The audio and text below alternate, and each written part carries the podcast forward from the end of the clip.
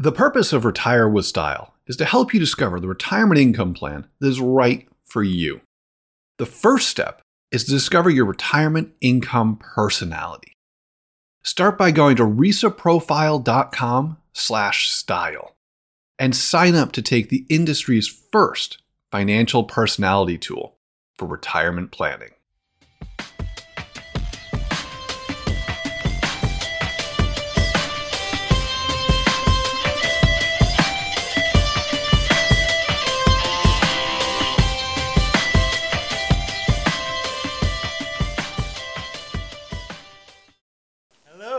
Everyone. Welcome to a very special edition of Retire with Style. I'm here with my trusted companion, Wade Pfau. And you should have seen the pre show as, as we prepped for this. It was awesome. Adventures in Podcasting, right? Wait, Wade, do you want to intro the, the group that we have here? Well, the, yeah, this is our take two, and you did not introduce yourself. I'm with Alex Murguia, but right, we're we're doing a special episode this week about a joint research project with BlackRock. And this week we do have Rebecca Meskin and Cara Reisman from BlackRock as guests on the episode. And so we're excited to welcome you both to Retire with Style. Thanks. Thanks for for having us here. We're super excited. Um, I'll just start with a quick intro. Uh, Cara Reisman. Uh, I lead commercial strategy for the retirement group at BlackRock, uh, which means I'm responsible for sales strategy, sales enablement, product messaging, product development. Um, and again, super excited to to be here.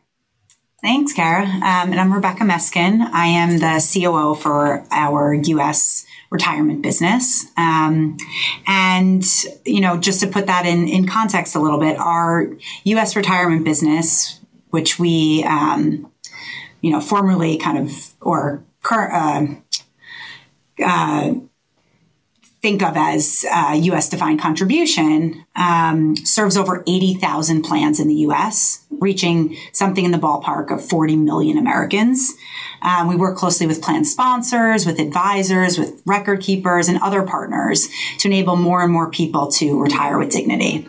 We're really happy to be on the show and to talk about some of the research we did together. No, that's great. Uh, honestly, we're, we're, we're thrilled. And uh, Wade, did you pick up on the phrase "retire with dignity"? I, I, I think that's ultimately where where we're all going to towards. We, have worked with you know other institutions, and and this is a theme that really strikes strikes a chord with me because I, I think this is the way that we can really from a you know common denominator perspective really make an impact you know through our research but you know to have a, a chassis like BlackRock you know behind something like this we're just t- tickle pink, you know, around that. But Wade, you were saying something.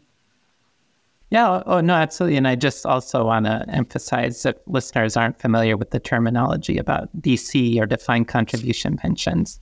This is the uh, the world of employer uh, retirement plans, so 401ks and, and the ilk along those lines. Specifically, Rebecca and Cara represent the defined contribution side of BlackRock.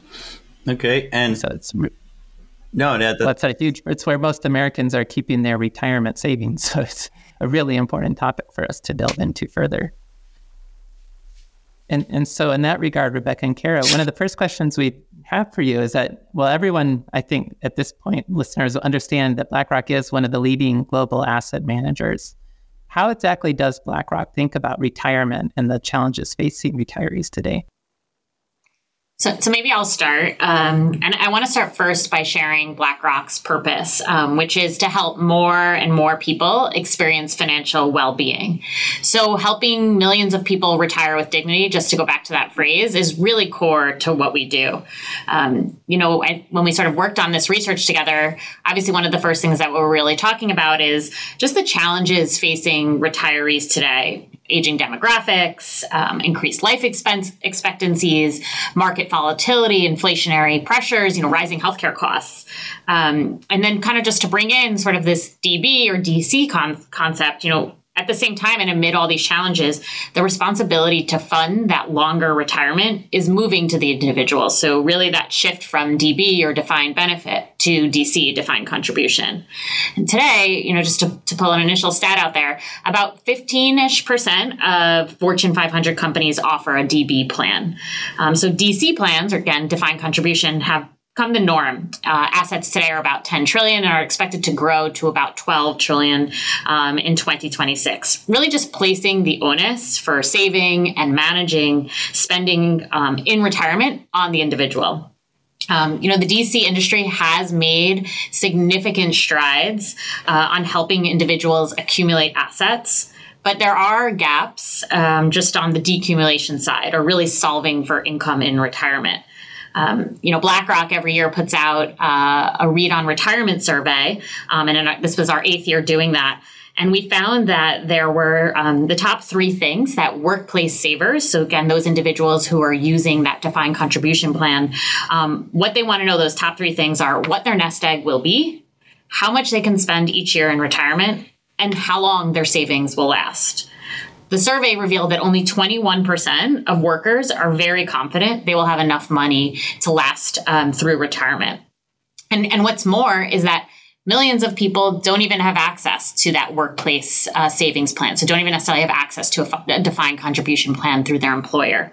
Um, so we're really at, at, a critical point in just figuring out how to help individuals address these challenges and really, again, kind of going back to part of what we're doing on a, on a daily basis in terms of helping more and more individuals retire with dignity. Uh, I, I think that's great. Uh, it's, it's, quite some thoughts where you, where you were answering that that came to mind is you're right. I mean, there's really has been this transfer, right, from taking you know, you know, on a company balance sheet, taking those liabilities for retirement and pushing them to the consumers, and effectively, while there's benefits to that, there is a little bit of a vaya con Dios kind of aspect to it, right? And uh, I, I, I think I'm always fascinated by you know what what happens behind an institution because I, you know, there's always this thinking where their business is all about the P and L. But in my engagement with with you folks, and frankly the whole team at, at BlackRock that we've been engaged with, you know, there, there's such a humanistic quality in terms of how you've professed, even though you've said this right now, in all our interactions, it's always been about getting the right solution for consumers. How do we do that? And and I'm curious, you know, when when you decide to sort of pick on your themes as a company, you know, how do those meetings look like? It does it really start with the human first, and you build it out from there, or or or I don't know, or, or not, or is it more institutional driven? It seems to me you're you're really focused on the individual, and there's this is bottom up improvement initiative all the time.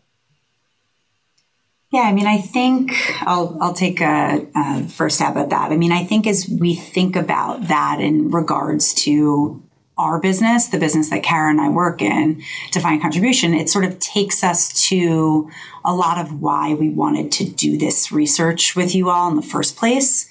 Um, you know, I think there is an interesting um, sort of tension between what individuals want, what their individual preferences are, and what's best for them in their unique circumstances, and what is most important in a DC construct, which is plans having products and solutions and approaches that can help the largest number of people.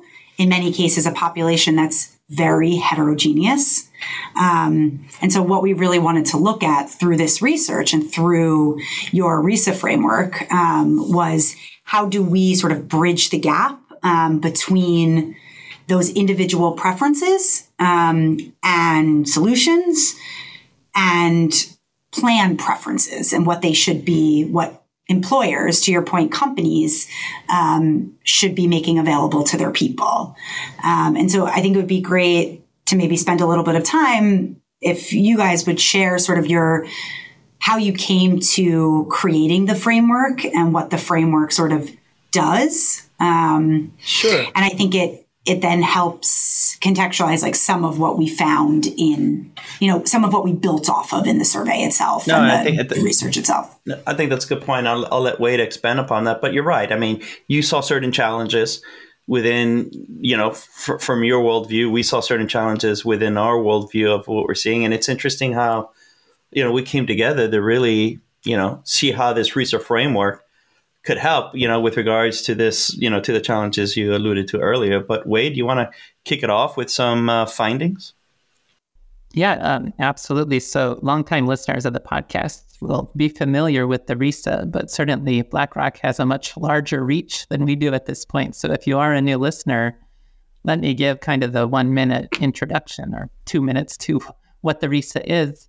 Uh, it's a framework. So my background coming at this from more the academic side of retirement income, really noting that there are a number of different retirement strategies offered from financial advisors in the consumer media and so forth. And there hasn't really been any sort of framework to help people choose a strategy. Many financial professionals argue that there's one approach that's really best for everyone. And we really don't think that's the case. There are different options out there, and it's important to understand what people's preferences are so that they get aligned with an approach that they're comfortable with. And so, to build that framework, we conducted a research project looking at how do people think about retirement income planning.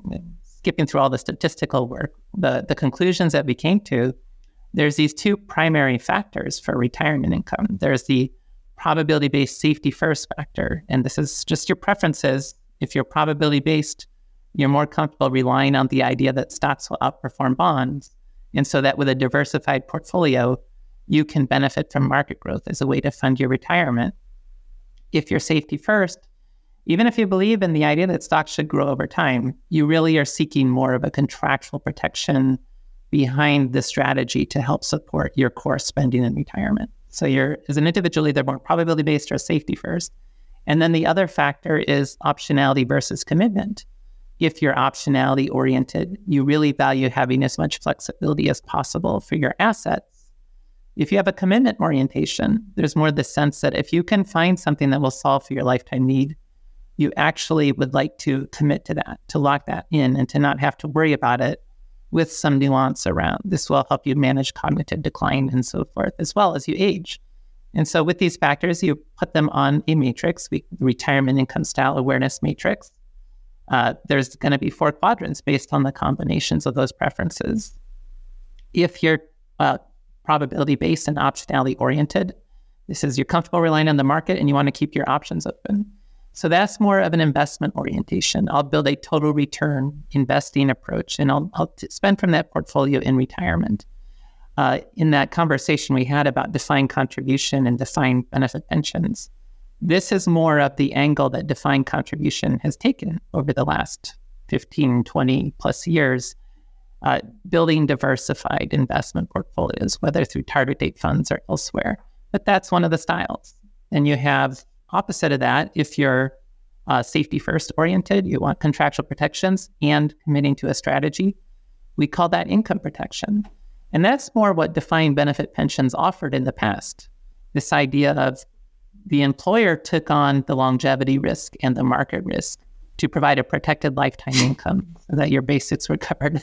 And then beyond that, that's when you you don't put all your monies into that protected income, but you have the diversified portfolio on top of that for more discretionary types of goals.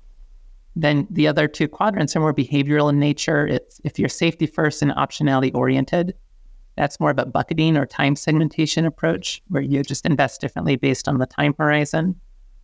And if you're probability based and commitment oriented, this is more you're comfortable relying on the market, but you also want to commit to a strategy. There's also some sense you may be more worried about outliving your money and so forth. So, though you want that market exposure, you also want to build guardrails behind that and have some sort of protections behind what you're doing so that you're not fully exposed to the market. And so that leads to four different retirement income styles. And it's a framework we've been working to establish, uh, looking at a national level with, with surveys, and then working with BlackRock to build a national study. And in this study, we had close to 2,000 individuals that were part of the research project, uh, individuals who do participate in defined contribution plans and then just trying to get a better sense of what those individuals were looking for, how those preferences uh, were distributed in the population, to get a better sense of what kind of conclusions could we make about defined contribution plan participants and, and what they're looking for for retirement. So when they make that transition into retirement, what sort of style do they exhibit? And then alternatively, what sort of financial products or approaches or strategies uh, could could defined contribution plans potentially provide to help manage and, and meet the the preferences of these individuals to the highest degree possible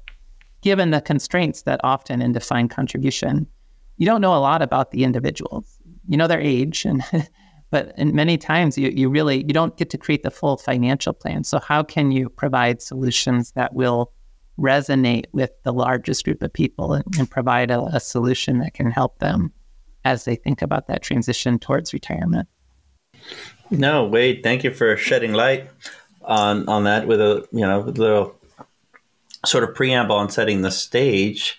But yeah, no, I, I, I think it speaks to uh, really trying to find you know how people want to source retirement income and you know within the defined contribution space really trying to develop a state of the art around that uh, that being the case for Cara or Rebecca, what would you say attracted you to this framework, the RISA framework, and to working together on this research? Yeah, so I think, um, you know, to Wade's point, um, you know, different respondents identified with different styles, with different preferences. Um, but we definitely saw, which was consistent with prior studies that the team has done, we definitely saw a clustering in a combination of uh, two styles known as total return and income protection. And when you sort of unpack that, we asked questions about in a DC construct, you know, would you adopt X and Y if it was available in your plan? And what we really found quite interesting was that an overwhelming majority, 84%, indicated that they would choose a retirement income solution that combined investments and insurance with an option to purchase a guaranteed income stream at retirement if it was available in their plan. And to the earlier point I made around this um, sort of the the bridge that um, DC has to do in finding how to marry individual preferences with what might might be best for the overall population. You know, we found that really interesting because I think it sort of pointed to solutions or approaches that can, um, you know, appeal to the largest majority of people in a in a plan, um, which is is really valuable in a DC construct. Um, something else that we found really interesting is Wade mentioned that the RISA framework and the research around the RISA framework is something that the team has been working on for some time and has tested in, in a variety of different surveys. Um, and what was really interesting was the um, distribution of results between this study and some of the prior studies were really consistent. And some of those prior studies were done in other market environments. They were done with DC participants, with um, you know, non DC per- participants, you know, savers outside of the DC context, and done with sort of respondents of varied uh, financial knowledge. And so it really demonstrated to us the kind of instinctive nature of a lot of these preferences, um, and that they're not necessarily that influenced by some of the factors just mentioned markets, uh, financial knowledge those with a DC plan, without a DC plan. Um, and so it kind of further validated some of the points around finding solutions or approaches that could appeal to the, the largest majority of people and how important that is in a DC construct. No, I, I think that's a fair point, and it speaks to the. It, it's interesting, right? Because it, it speaks to the validity and reliability of what we're ultimately trying to measure that can point to solutions. And it's always a gold standard, to, at least in the let's say in the psychology realm, when it comes to psychometrics, to try to identify things that are more trait-like than state-like, right? It, it because if you know, and for those listening, a state would be a state of happiness, anxiety, something like that. A trait would be introversion, extroversion, something that's more anchored in your personality type. Sure, environmental cues could affect it, but you know, for the purposes of this podcast, let's just assume you know it's a pretty steady state. And the fact that you're saying that you know there were there were independent studies from what Wade and I were doing that you were finding things that rhyme with what we have that than what we found that's that's that's very encouraging. That that that to me tells tells me that you can identify preferences for how somebody wants to source retirement income. And you know and newsflash roughly two-thirds of people want something that's more contractually driven than just you know relying on the markets, if you will. And so, yeah, as a as an investment manager, that does sort of open up the purview of potential solutions that you could bring to the table that can be a little more bespoke. You know, obviously there's a mass customization part of it, but you know, it it really allows you to really flex the muscles for for identifying solutions that are a little more appropriate per style. So I, I, I think that's great. Uh, you know, the, the, the, same question is, you know, we tend to live in academia. You know, you can make that argument, Wade and myself. And so one of the things we really want to do with the RISA is practical application, practical application. That really is what we're about. We're, we're at the stage in our career that we want to see that more than anything. And so, okay, the research is done. You know, we can all pat ourselves on the back, but how, how do you, how have you been able to utilize this research? What are some conversations that you may be having with clients today in terms of an aha moment or not? The Retirement Researcher Retirement Income Challenge has started up and we had a great first day yesterday. But if you missed your chance to take part, don't worry.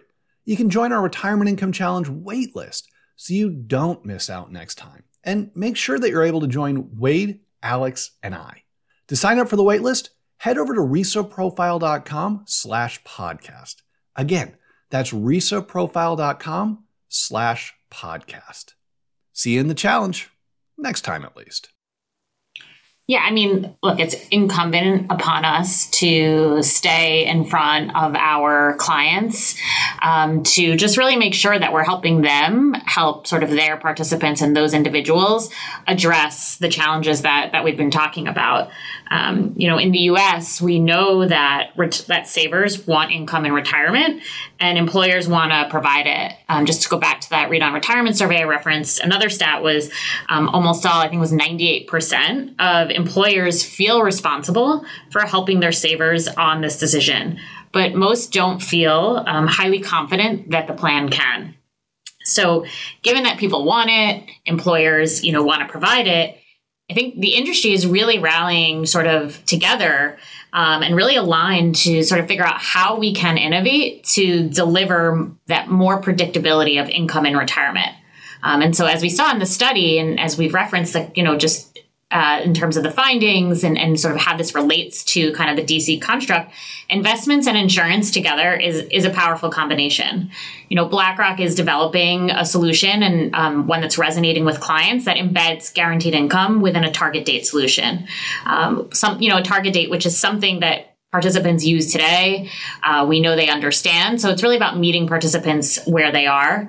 Um, and I think, you know, as the research has really indicated, there is this opportunity for DC plan fiduciaries to offer solutions that kind of meet the retirement spending preferences of the greatest number of people. Um, and in a form where, again, kind of, you know, uh, participants understand it, are familiar. Um, and so that's sort of what we're thinking about, kind of from a BlackRock perspective. Um, but again, there's there's other you know um, other uh, innovations coming out, um, and again, it's just really encouraging. I think that you're seeing the industry really rally behind this um, to align on on new ways that we can help um, individuals address this challenge, the challenges that we've been talking about. And I'll just add too that that's something that really attracted us to work with BlackRock on this was that solution that you are developing that provides that sort of optionality. And, and like you mentioned, the 84% statistic that uh, 84% of the respondents said they would appreciate having something focusing on investments, but that provides an option to provide a, a protected lifetime income stream. Just having that, it's like an option to commit. So then further in the, the research paper we published with you, it was 60% of that 84% actually thought they might take the lifetime income. But still, that's the other 40% who really valued having an option to create a protected lifetime income. And so that really does look like a favorable step forward in terms of being able to offer flexibility for individuals to go with their style, to, to go with different approaches based Wait. on their preferences. If it is more Wade, you're 100% correct. No, no, I, I couldn't help myself. Sorry. yeah, more of a market oriented or, or a contractual oriented approach. And so, yeah, leading into the, the question then. so, really, uh, BlackRock is an asset manager, but there is a recognition that really retirement is more than just an investments problem. And if, if you could just comment a little bit about that. Yeah, I mean, I, I do want to just for one more second on the investments piece. You know, um, obviously, at BlackRock, we have you know um, a life cycle investment process that we run here, um, and you know target dates have become sort of the primary investment vehicle within sort of that DC plan construct. It's, it's really the simplest way to get the age based asset allocation strategy. Um, there has been you know a, a, ton of investment and evolution um, to deliver sort of those optimal retirement outcomes. Um, we've been evolving our target date strategy. Uh, we actually just celebrated our 30 year anniversary um, as a pioneer of target date investing. Thank you.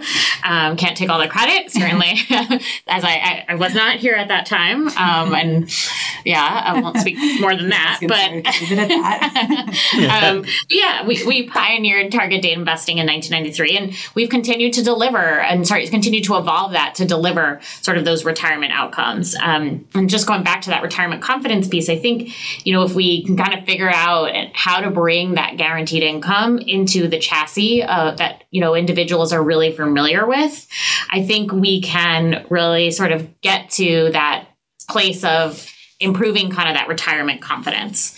But as you said, Wade, this there's no silver bullet. It's certainly not just about investments. Um, there are other things uh, that I think you know we as an industry are all focused on doing. And I think maybe Rebecca, you want to talk a little bit more about some other research that we did and just some other thing, some other conversations we're, we're having with clients. Yeah, sure. Happy to. Um, so earlier this year, we worked on an interesting piece of research with the Bipartisan Policy Center um, on the topic of optimizing retirement income. So closely sort of connected with the research we did with RISA, but um, less from the perspective of preferences and behavioral, um, the what do you, would you want, and more from uh, how do you actually achieve that.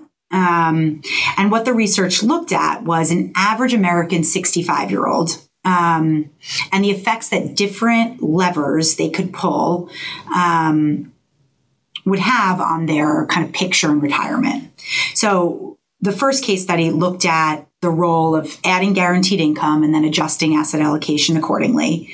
And what it showed was that by making these, you know, one and a half, let's call it changes, um, it resulted in nearly 30% more annual spending power um, while reducing downside risk by over 30% at the same time.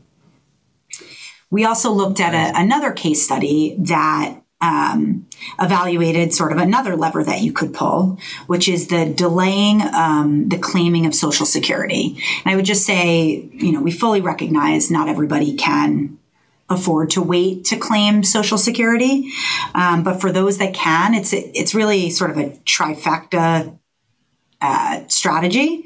So it increases the savings horizon it decreases the spending period and it increases ultimately the dollar amount of the benefit. Um, and so it can be a really powerful tool to sort of change that picture. Um, but to Cara's point, I think beyond sort of the um, investments piece, there is also kind of the role that engagement, education, spending guidance um, plays in reorienting participants from savings to a paycheck in retirement. And I think when you kind of put these two pieces together, it can really dramatically change a saver's ability to be prepared and identify the right solutions to best meet their individual circumstances, the right solutions, the right levers to pull. And kind of when you put all that together, I think it's really powerful. Um, I don't know, Waiter Alex, maybe do you want to share a little bit about um, some of what we saw in the survey around uh, engagement and education and sort of the role, or not even from the survey, you know, more generally sure. what what you found in your experience um, that can do. Wait. Yeah, I mean that was another part of the the research study we did was looking at the role of professional guidance, and for the defined contribution plan participants, 68% uh, said they wanted to have uh, guidance on how to go about retirement spending. And so that creates an, an opportunity for plan sponsors. If they can provide that guidance, they're going to have more satisfied plan participants. And uh, so I, I think that's just when we think beyond just the research study itself, but the opportunities to provide education around retirement income.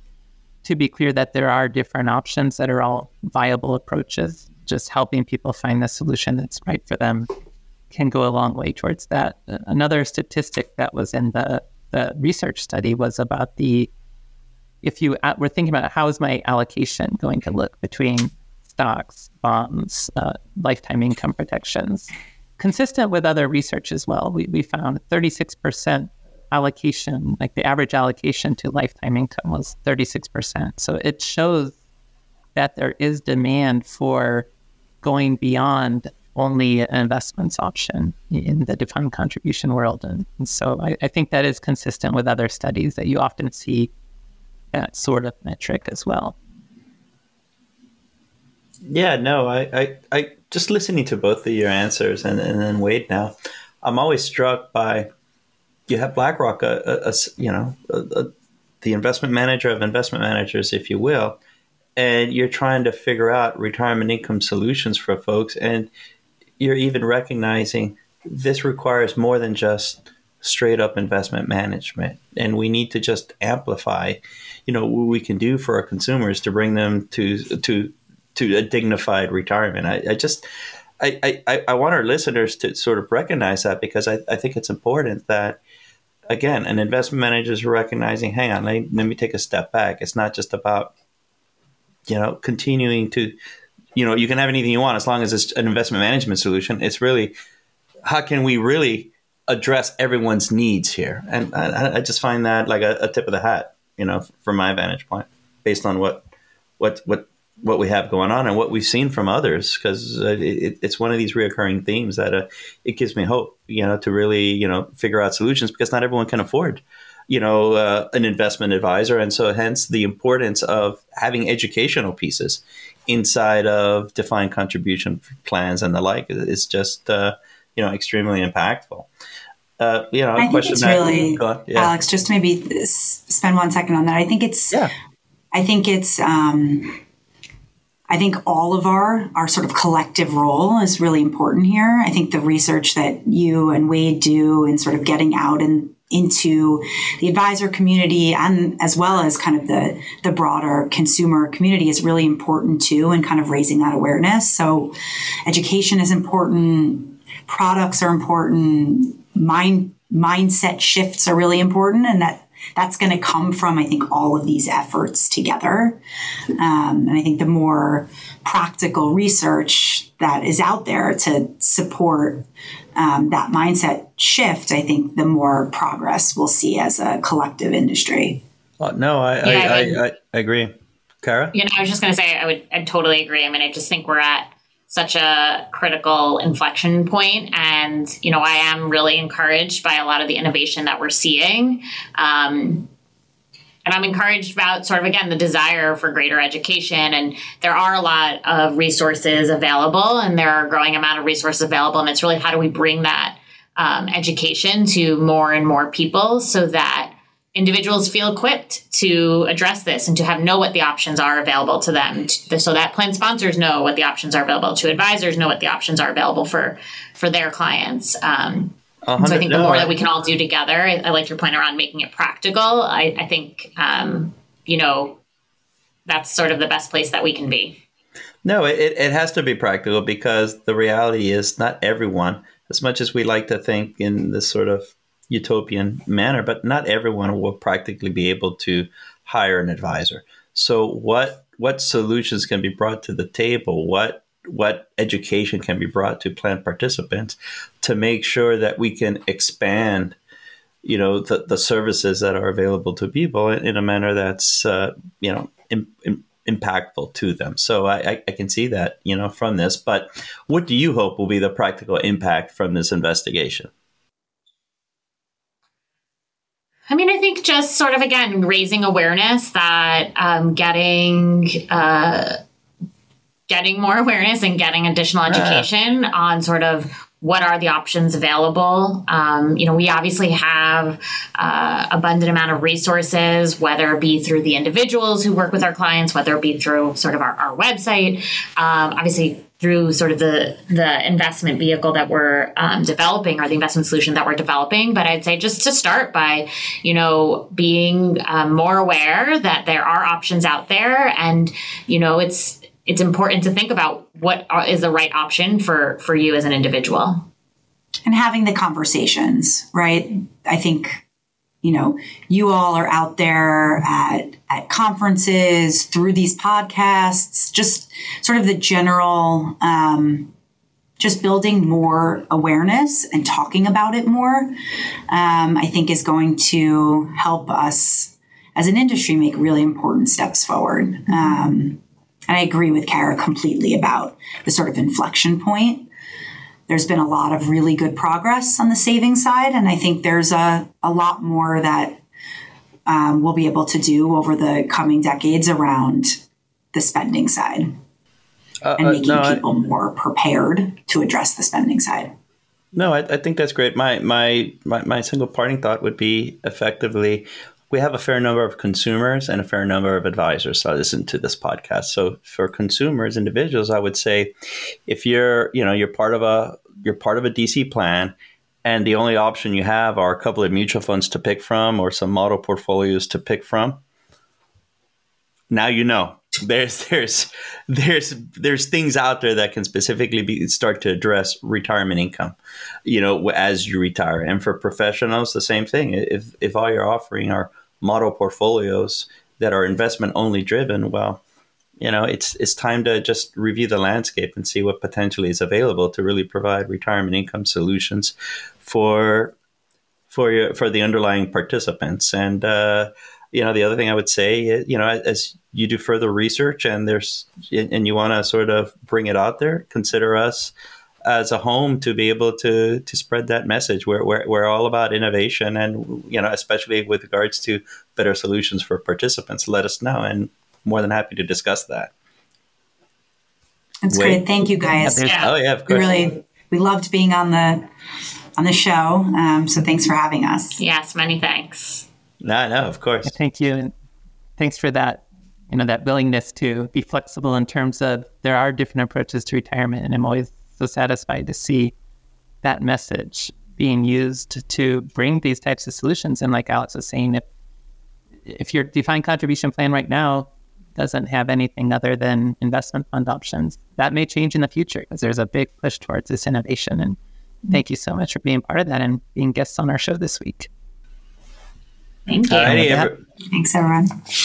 Alrighty, everyone. Thank you, and catch us next week on Retire with Style. And since Wade said I didn't say it, I'll say it now. I'm Alex Murguia. All right. Wade and Alex are both principals in McLean Asset Management and retirement researcher. Both are SEC registered investment advisors located in Tysons, Virginia. The opinions expressed in this program are for general informational and educational purposes only and are not intended to provide specific advice or recommendations for any individual or on any specific securities. To determine which investments may be appropriate for you, consult your financial advisor. All investing comes with a risk, including risk of loss. Past performance does not guarantee future results.